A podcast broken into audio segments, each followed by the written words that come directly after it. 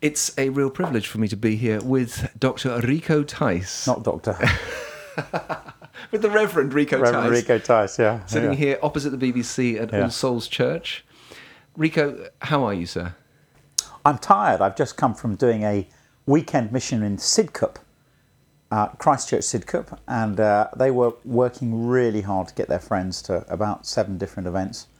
But um, yeah, that means you get to the end of that and you're just exhausted. Um, and I was commuting back to my family each night because we've got a one-year-old. So the combination of that meant that I'm I'm a bit cooked. Bless you. and did you speak many times? I spoke seven times, I think. Yeah, that's right. Yeah, Seven yeah, times over two days? And, and yeah, and interestingly, once was we were doing a sports talk after they'd done some lots of five-a-side, and there was a children's party in the corner while I was trying to speak. So that was and telly's on, so that was um, colourful. Oh, Yeah, yeah.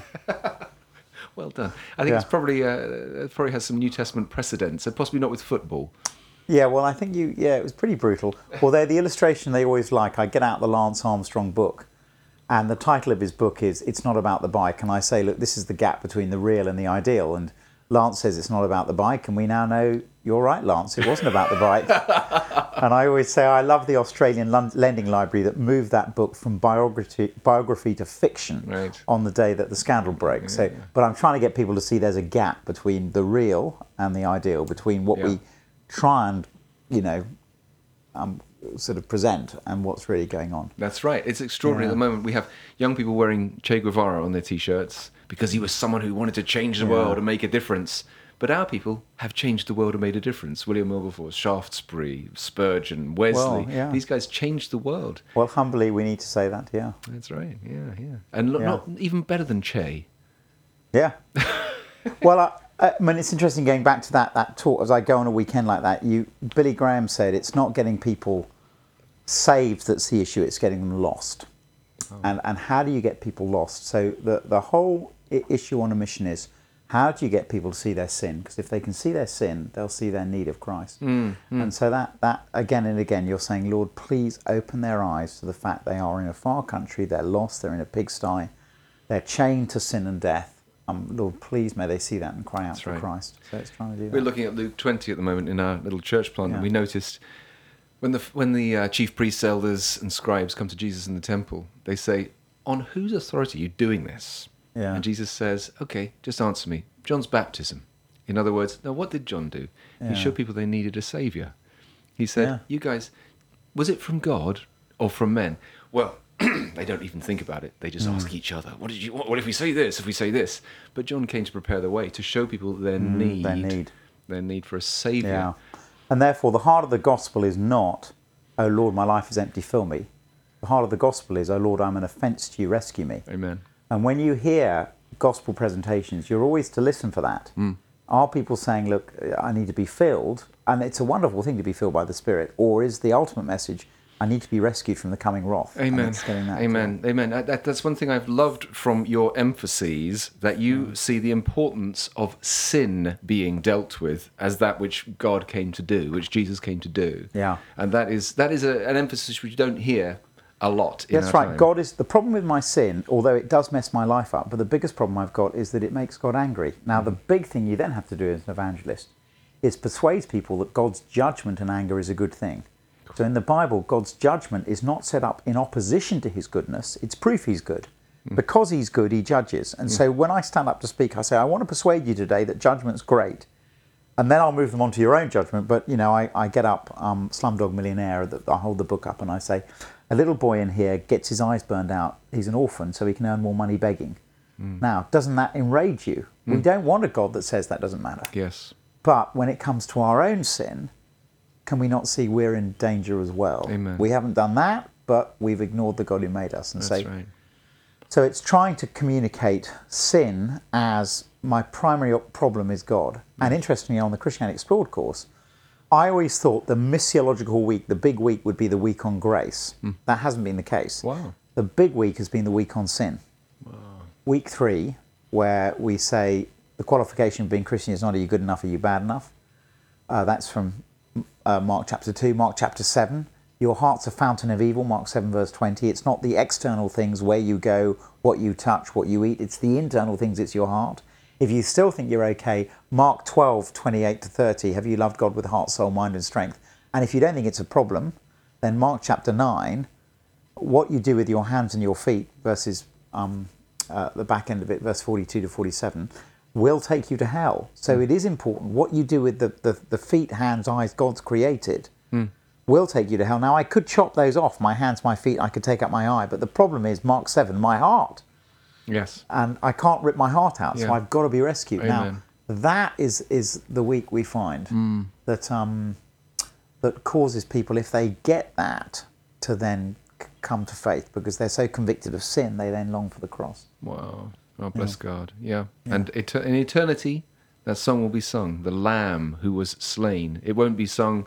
Uh, the decoration. Be saying the Lamb was slain before this. Before. Well, it, it's holding our nerve and keeping on saying it, however unpopular it gets, and yet at the same time, realizing that we need to keep talking about sin realistically and biblically, but in ways that people can comprehend.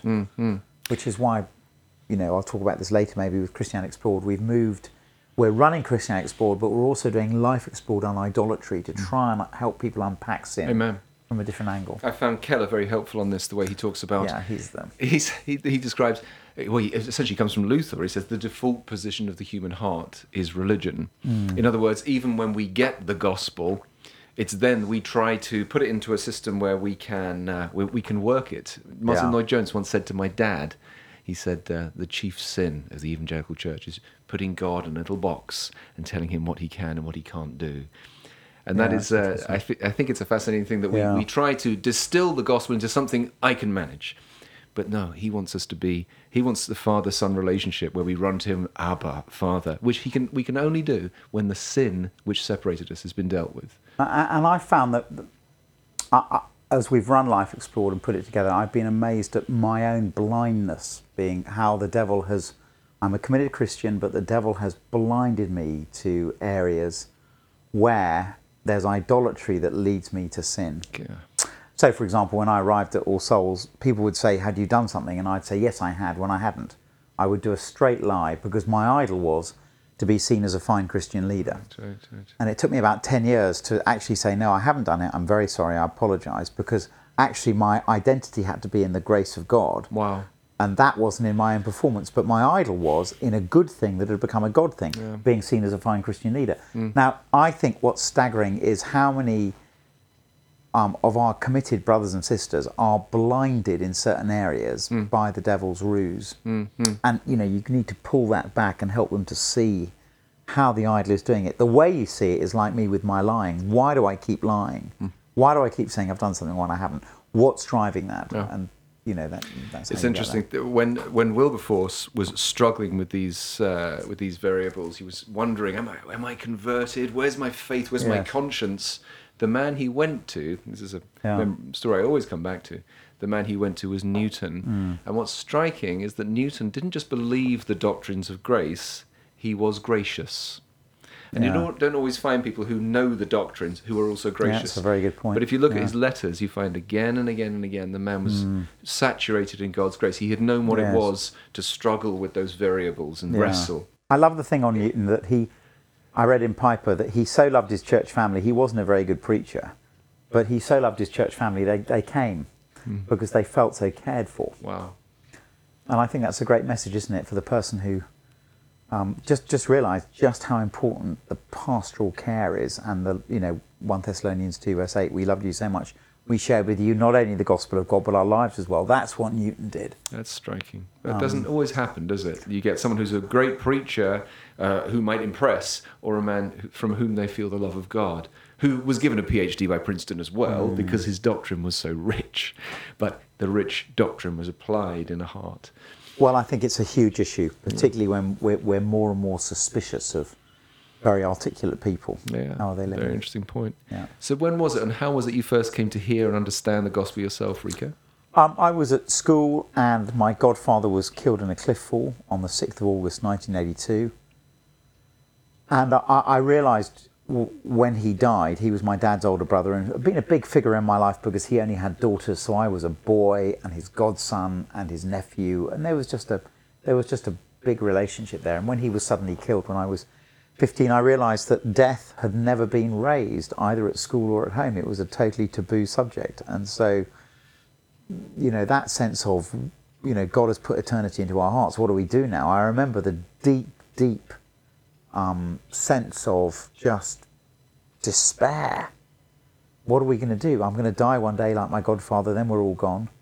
And a maths teacher, Christopher Ash, who now who ran Cornhill, is now writing um, up in Cambridge um, uh, at Tyndale House. He's their resident writer. But Christopher Ash said to me, "Look, when Christ rose from the dead, He rose to get you through death." And I, I remember thinking, if that's true, it's the most important thing in the world. And um, so that, that that was huge. I kept a diary as well, and and that didn't so much reveal to me the need for Easter Day and hope. It revealed to me the need for Good Friday and forgiveness. I, this diary just b- became a sort of an alternative CV. You know, when you're at school, you're meant to build up one CV of achievements. You're building up another CV that's hidden of your own sin. And I found as I built up that alternative CV, it, it led me again to despair. You know, I'd ask, you know, I'd, I'd, call for world peace, but never lay aside the weapons of malice and sarcasm I used in my own self-defense. Mm. I'd, I'd call for an end to starvation, ask my parents for a larger allowance, and as you can see, I would eat it. you know, there, there would just be this this disconnect, and um, so I think it was during 82, 1982, that I came to see Jesus died for my sin and rose, so I could have hope in the face of death, and and and I, and then very interestingly, John Stott always used to say that anger can be a very valid um, motivation for ministry. And I then looked around me and thought, actually, the gospel is not being clearly preached here at all. Mm. Now that's because the institution I was in, I, my parents lived. My parents lived abroad in Africa, so we got sent over to a, a, a boarding school here because they weren't in the country. That, that was at the start of those years, and um, I realised that it's impossible really because those schools want the chaplain to say, We're all good chaps, we're all in it together. And Ephesians 2 1 to 10 says, We're not all good chaps, we're not all in it together. Mm. So you're, you're, it's very hard, I think, for the chaplain to, to actually preach the gospel when the community is trying to say, We're all in this together, we're all good guys. But obviously, I didn't see the difficulty the chaplain had. All I could see was the gospel's not being preached. Right. And so that was a big motivation for me to yep. start preaching. Wow. Yeah, because I, you know, it's that sense of my friends need to hear this and they're not getting it. Mm. You know. So at the heart of what you understood was this great substitution, the message of Jesus coming and taking death. Yeah, brother, and I think the heart of what I understood was I'm a sinner and I'm going to die. Mm. I was locked into sin and death. And in God's kindness, He opens my eyes to that reality. And then, having seen that, the wonder of Good Friday and Easter Day mm. of, of, again, Christ, my substitute on wow. the cross. And the proof that it's all true is the resurrection. Mm. You know, how do I know sin is defeated? Well, sin leads to death. The door of death is broken open by Jesus, which means that sin has been paid for. And, right. you know, just beginning to get the logic of that. Wonderful. Bless God. I've, uh, it's always struck me. I was so excited when I first came to understand, understand the gospel. Well, when I came to understand the gospel as a, mm. as a late teenager, what struck me was the cross, the cross, the cross. But what has struck me since has been that all the lasting servants of the church whose contribution has stood the test of time, that's been their cry. And one thing which Stott said was, yeah. we never move on from the cross, only to a deeper realization of its significance. Yes, I mean, it was interesting. I think Simeon, who was a great hero of Stott, is, is extraordinary. I mean, he was hated and vilified in Cambridge. And yet each morning he would emerge again from his living quarters and come out as a man of joy and goodwill and kindness. And the reason was that in his quiet time he'd read the scriptures, seen his own sin, seen the wonder of grace, and that made him thankful and joyful. Wow. So the way in which he encouraged himself was back to the Bible, his own sin, the wonder of grace, and then out to others from there. Oh. And um, I, I, you know, I always think, I, Sim, you know, Simeon is an amazing example of yes. how the cross mobilizes us. Yes, yes. Mm. Have you ever heard the uh, discussion between Simeon and Wesley? No. Uh, was a real an extraordinary moment where Wesley comes and meets Charles Simeon, of course, uh, Wesley, the Arminian, Simeon, yes. the Calvinist, and Simeon was the younger man. So he says, "So, Mr. Wesley, I hear you are." Uh, you are what is called an Arminian. He says, yes, yes I am. He says, uh, Well, and then he goes through five or six questions. Do you believe there is only one way that you can be saved, and that's by faith in Jesus? Wesley says, "Yes, I do." Do you believe that that faith is a gift of God that can that, that you could not work up yourself, but was given from God? Yes, I do believe that. Yes. Do you believe that faith enduring faith will only be supplied to you from God for the hmm. rest of your life. Yes. Do you believe the perseverance of the saints is what going, is going to happen by the grace of God? Yes, I do. And then Simeon says, then I suggest we put away our daggers because that is all my Calvinism. You think, again, hmm. Simeon, a man who believes the doctrines of grace, hmm. not because they're an interesting mental thing, but because they've gone right through him yeah. in the way you're describing there. No, he was extraordinary, I think. Yeah. And to do it as a single man as well, to to find the resources to mobilize himself from Scripture without the love and care of a wife, I, I, I think is also pretty extraordinary. Yes, amen, amen. Now, Rico, someone Uh, at Christian Heritage London, we're interested in bringing the stories of Yes. these saints to the attention hmm. of our church today. It's a biblical thing to look hmm. back at saints from the past and, Yes. and to be inspired by them. And whenever people talk about the impact the gospel has made in the world, they frequently come to London as their example. I heard Ravi Zacharias again Yes. recently saying, The gospel has changed the world. And then he immediately gave three Londoners. We got Wilberforce, and I think it was Wesley and Spurgeon. And he just went for it, all three. And you think, well, they've, they've all got history within walking distance of this building. interesting, yeah. So we've, um, so uh, who is it? Can you give us a name of someone who has had an impact on you from history? Well, ironically, I'm afraid I'm going to go to Sydney, not London. But I, I um, look, when I was a young man, John Chapman, um, who was an Australian evangelist, had a great impact on me. I think, I think because he was so deeply reformed. So, you know, his great line was um, 2 Corinthians 4, verse 5, we preach Christ. 2 Corinthians 4, verse 6, as we preach Christ, the God who said, Let light shine out of darkness, makes his light shine in our hearts to give us the light of the knowledge of God's glory in the face of Christ. So, as Christ is preached, God does a miracle. He takes the power that made the world, He opens my eyes by recreating my heart. The eyes of my uh, uh, uh, heart get opened, and I see who Jesus is, and it is a miracle. Now, because Chappo taught me that, it took the pressure off it meant that I wasn't trying to be driven by results. I'm not, you know, as I've just done this mission in Sidcup, I'm not saying how many. I'm saying, Chappo's great line was this Did you preach Christ Wow. plainly? Wow. So it's not results, it's truth. And therefore, verse 2 of 2 Corinthians 4, you know, we don't distort the word of God, we don't use deception. Now, I, I- think the great danger that I would have been in was I would have, to get results, because I, I you know, I can be results orientated, I would have cut the price some more will buy. I'd have left out, you know, some of the tough stuff. Um, you know, the, the, the stuff on the wrath of God. I'd have left out the stuff on repenting, on sexual sin, um, these days on same-sex attraction and and the way in which actually God's will is just for a man and a woman within marriage to have sex.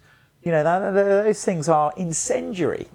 But I will say them because as I preach Christ, now do it graciously, but as I preach Christ, I trust God to open blind eyes. Amen. So I'm not concerned with the results. I'm concerned with telling the truth, and that is enormously important, I think, for keeping equilibrium. Oh, it's beautiful, yeah. And as uh, again I've got from Keller, he similarly says, of course, we don't come under a new law when we're saved, but grace is Christ shaped. Essentially, when Paul is telling people to do something, he speaks of Christ. So when he's talking about generosity, he Yeah. says, "Remember Christ, who though he was rich, he Yeah. became poor, so that we might become rich in him." So give. And husbands, husbands, love your wives like Christ, Christ. loved the Yeah, church. yeah. So we find again and again as we are preaching. Christ, Yes. it isn't an irrelevant 2,000 year ago, 3,000 mile away religion. It is Yes. the heart of everything. And repentance is whatever he's for, I'm for. Whatever he's against, I'm against. Hmm. So it's utterly Christ centered repentance. It's Jesus for this, I'm for it. If he's not, I'm against it. But also, as a preacher, when you call people to repent, which is 2 Timothy 2, verse 24, it's interesting that as you call repentance, God grants them the gift of repentance. Hmm. So I trust God to be regenerating people or moving people's hearts as I call people to repent. Mm. So again, that's not in my control. I just I just teach the truth, knowing God will do what He will do. Mm. And again, that's so important for maintaining faithfulness mm. because otherwise, I think I would tweak the message. Yes, of course. Wow. Striking. No, huge. Yeah. Yeah. So, what are you up to at the moment, Rico? Well, at the moment, I think I am trying to learn what it is to serve my family. My, if you say, you know, I looked at that question, what are the lessons at the moment? The lessons are we have to have integrity in our lives. So, what does it mean to be serving as you're preaching? And um, I think for me, the lesson at the moment is, you know, we've got a one-year-old who doesn't sleep very well. She's called Mercy. I don't know why we called her Mercy because uh, she's not terribly merciful at the moment in terms of getting up. So I was up at sort of I don't know quarter to five this morning with her, and um, I've got a four and a six-year-old, and I, and and and I, I think it's that sense of um, if we want to stand up and speak, the lordship of Christ has got to be in every area, and particularly our homes. And it's interesting these great ones in the past. You know, John Wesley had a very bad marriage. Wilberforce um, uh, uh, had a good marriage, but um, Whitefield took his wife on a preaching tour on honeymoon. So he didn't love her as you know. He, he she had to follow him on a preaching tour, Yeah, yeah. and I, I, I just think this thing of what does it mean to be a, a, husband and father, to care for, to serve your kids, to love your wife, to make sure she's um, getting time to read her Bible in the morning, and to to, to, to you know just collect herself before um, a day, you know, um, uh, uh, again with all that children and life demands. So if you say, what am I working on at the moment? I, I, I- I suppose it is that a bit. I think it is that, and trying to maintain a spiritual, you know, walk with the Lord uh, uh, in the midst of that. Yeah, yeah. That- So it's integrity, and it's interesting that, you know, a mission I did a while back. Um, there was a guy who was there who um, came from, um, a, you know, reformed background, was a very fine preacher, and yet left his wife for a much younger woman in the church. It's caused absolute mayhem, and so you know, vicar there said to me, he said, you know, there's a disconnect here between they hear great preaching, but can they trust it? Because we've got to be living it. And of course, that's the postmodern critique. The postmodern critique is, you know, is that a power play? Yeah. And how are you really living? Ravi Zacharias, he tells that story about a, a, a, a friend of his who brought someone to hear him preach. And uh, they were two women. And um, the woman who was brought on the way back home in a taxi said, Oh, yeah, he was amazing. I wonder how he lives at home. That was her, her line. So I suppose, I suppose, you know, we can never, that, that can never fail to be important. Yeah, it's fascinating. We- Let's look at the. Uh, did you have you come across uh, Rodney Stark's book, Rise of Christianity? He's this. Uh, I believe. I think he was an unbeliever when he wrote it, just a sociology uh, academic, and he was looking at the development and rise of religions. And he was Yeah. asked. He asks the question, "How is it that this little band of twelve blokes changed the world?" And then he looks at again and again, and it was striking because he didn't come with a theological axe to grind. He was just a sociologist.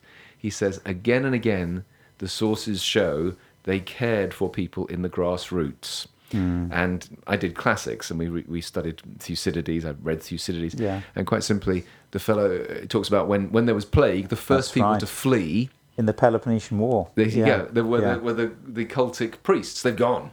Yes. But then when, he, when the church comes and plague comes, Mm. uh, I think it's Cyprian or Cyril writes to someone, it's that some pagan Roman emperor Mm. says, These Christians, they don't only care for their own, they care for everyone else's poor. Mm. And it was when they got into the grassroots.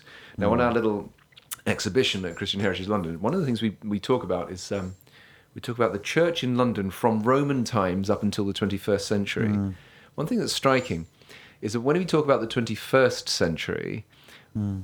what does the church do in London? And we talk about two things. We talk about the people who have come back to London to start churches. Mm. So we see these ex- extraordinary growth in mm. African started churches Yes. and so on. But the other thing we talk about is the two big courses that have come from London. And what's striking about Christianity Explored and Alpha mm-hmm. is that they are both set in the domestic round the table. Yes, yeah, they're sit yeah. they're set in the gra- grassroots environment mm. where you it's they're not we it's interesting that Christianity has not developed naturally into a stadium filling movement No. typically but instead it seems to be vital in the grassroots Yeah. communities and Christianity Explored has been a large part of that Yeah, I mean, interestingly, picking that up, I, I will talk about C in a moment, but Talking Jesus, which was this na- national survey of of people speaking about Jesus, 67% of people in this country have a Christian friend they like.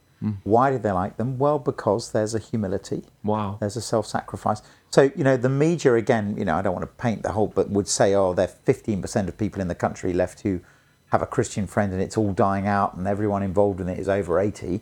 Whilst actually, the real, again, grassroots experience is, uh, no, I've got a Christian friend that I like, and uh, he's kind and gracious, and I I value that. Wow. And uh, we, you know, I think the thing is to keep giving the church confidence. You know, guys, Yes. you're doing this, keep doing Yeah. it, and people actually find it deeply comforting because individualism in the culture is so rampant.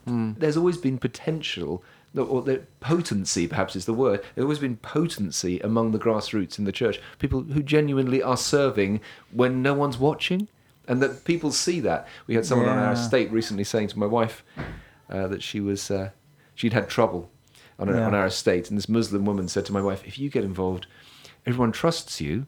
And we think, Yeah. really? Why? And it's just we've been there for a while, and we've Yeah, shown that we haven't good. blown it. Sort no. I mean, I think that's just enormous.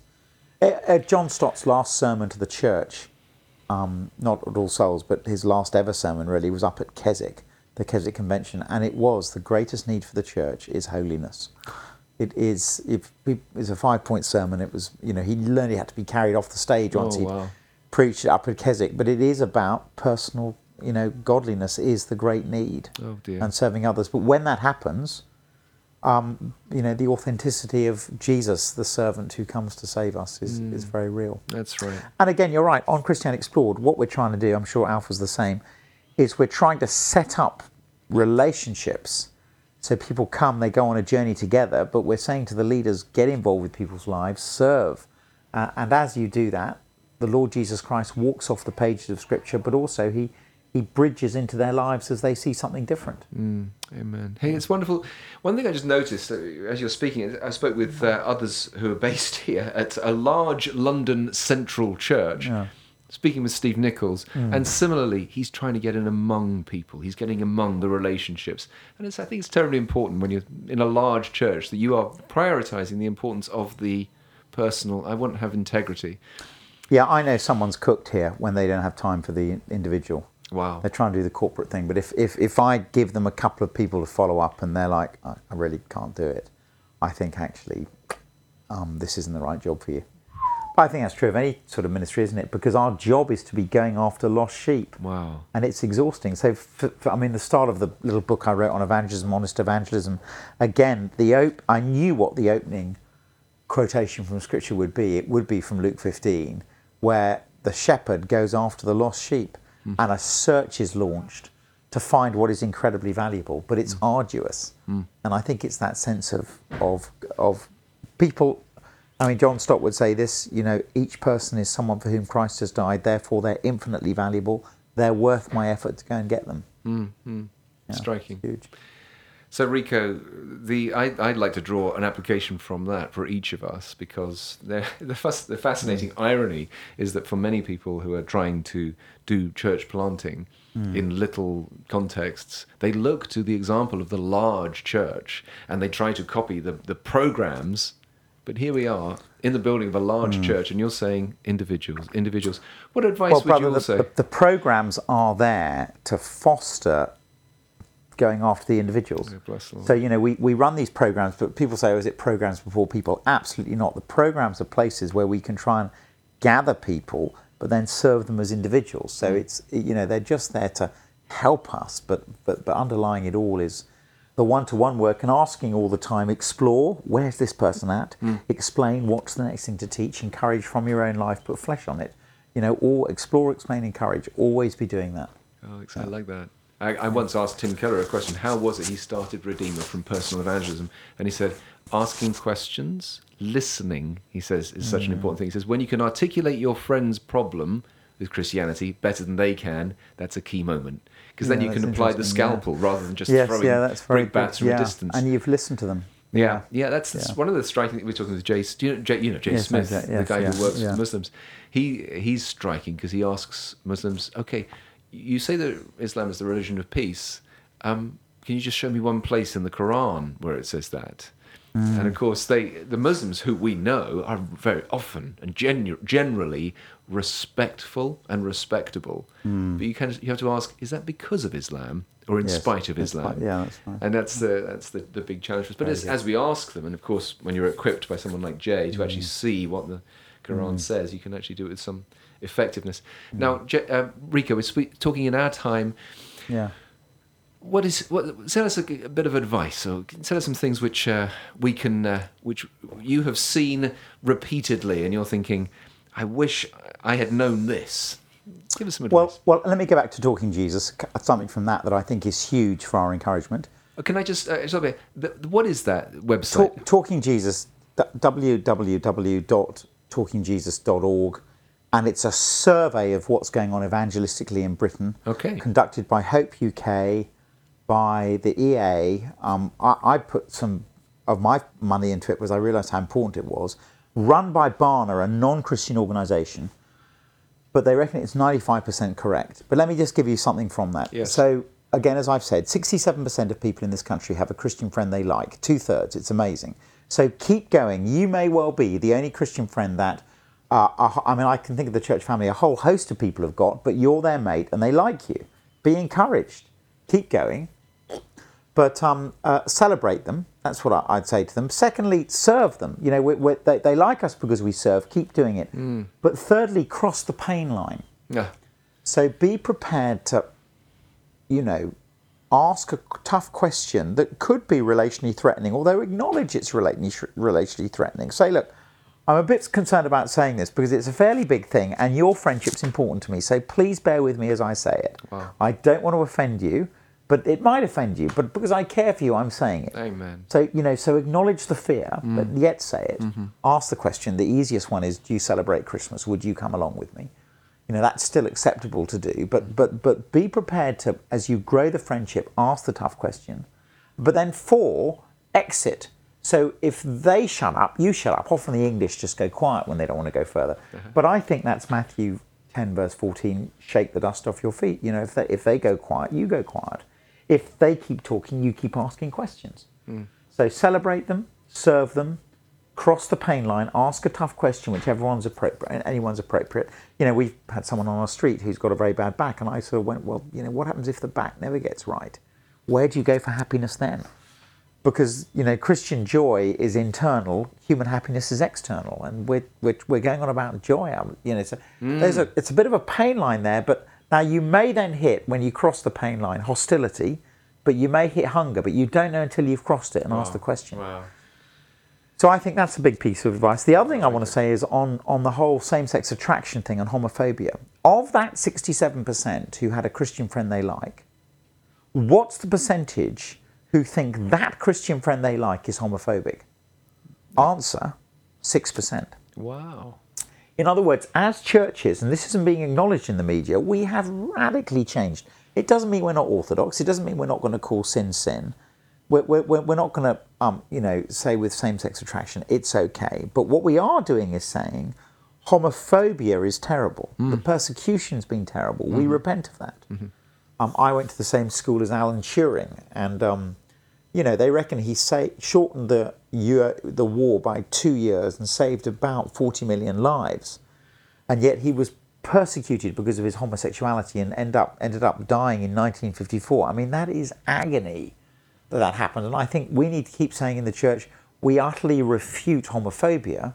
Yet we remain orthodox in terms of the way of human flourishing is a man and a woman within marriage. Very good. Yeah, yeah. Talking about yeah, human flourishing. We want you to flourish. Yeah, we want you I to flourish. right, We yeah. don't think we don't want you to, to run No. into death. I was working with a, in the same building as a woman who was a radical lesbian.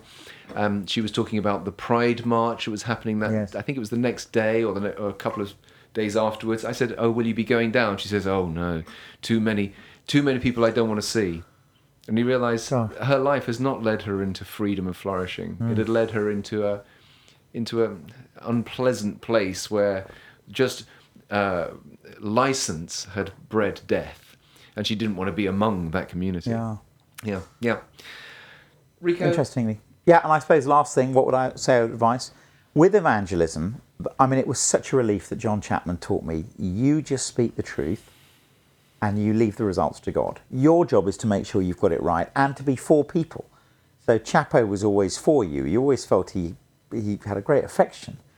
But at the same time, he believed in the Holy Spirit. So he would speak, trusting the Holy Spirit to open our, our blind eyes. He would articulate as well as he could, but the results were the Lord's. He wouldn't be there for how many had been converted. Oh, bless God. Isn't that Yeah, it's freeing? helpful. Yeah, it is. It's utterly liberating. Yeah. It's so part of the gospel. Hmm. Bless God.